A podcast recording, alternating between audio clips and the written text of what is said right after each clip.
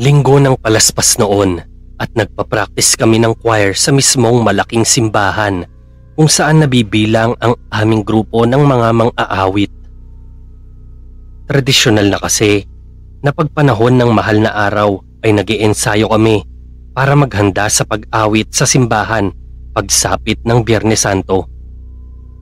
Karaniwang alas 8 ng gabi ang simula ng aming practice na inaabot kung minsan ng alas 10 hanggang alas 12 ng hating gabi.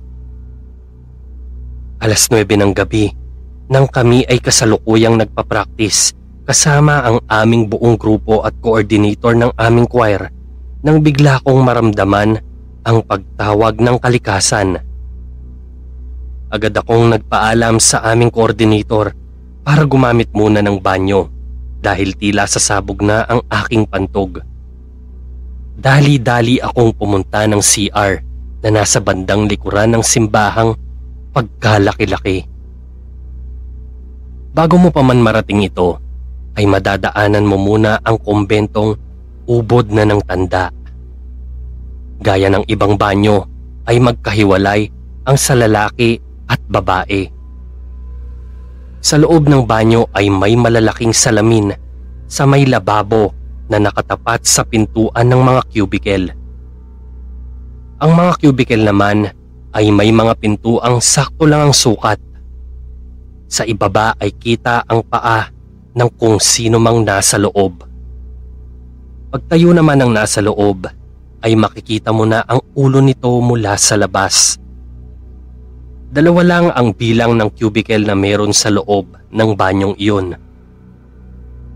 Nang matapos akong gumamit ng kubeta, ay lumabas ako agad ng cubicle upang dumiretso sa lababo na nasa tapat ng cubicle na aking ginamit para maghugas ng kamay at mag-ayos-ayos ng kaunti.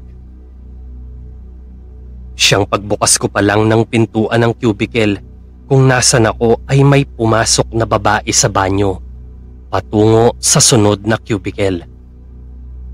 Nakasuot ito ng puting long sleeves at slacks na pantalon. Tumingin ito sa akin habang papasok ito at nginitian pa ako. Ginantihan ko rin ito ng ngiti. Nakita kong pumasok yon sa loob ng ikalawang cubicle. Nagsimula na akong maghugas ng kamay at mag-ayos-ayos ng sarili. Nagpulbo, konting kolorete at ayos sa buhok. Tahimik kong inaayusan ang aking sarili nang nagtaka ako sa nahagip ng aking mata sa salamin. Napaisip ako sapagkat nakita kong walang paan ng tao ang makikita sa ilalim na parte ng ikalawang cubicle. Nagtataka ako dahil wala pa naman akong nakitang lumabas mula doon. Dala ng kuryosidad ay dahan-dahan kong tinulak ang pintuan nito para buksan at laking gulat ko nang makitang walang katao-tao sa loob ng cubicle. Kaagad akong nakaramdam ng kaba kung kaya't dali-dali akong lumabas at nagtanong sa aking mga nakakasalubong kung may napansin silang babaeng nakasuot ng gaya ng aking nakita. Pare-pareho ang kanilang naging sagot. Wala silang nakita na gaya ng aking inilalarawan. Tumungo din ako sa lumang kumbento at nagbaka sakaling may nakakita o matagpuan ko doon ang babaeng nagdulot ng kaba sa aking dibdib. Matatahimik lamang kasi ako ng mga oras na yon kung mapapatunayan kong Mali ang aking iniisip. Ngunit wala akong nakuhang sagot kaya nagpasya akong bumalik na lang sa loob ng simbahan at ipagpatuloy ang pagpapraktis.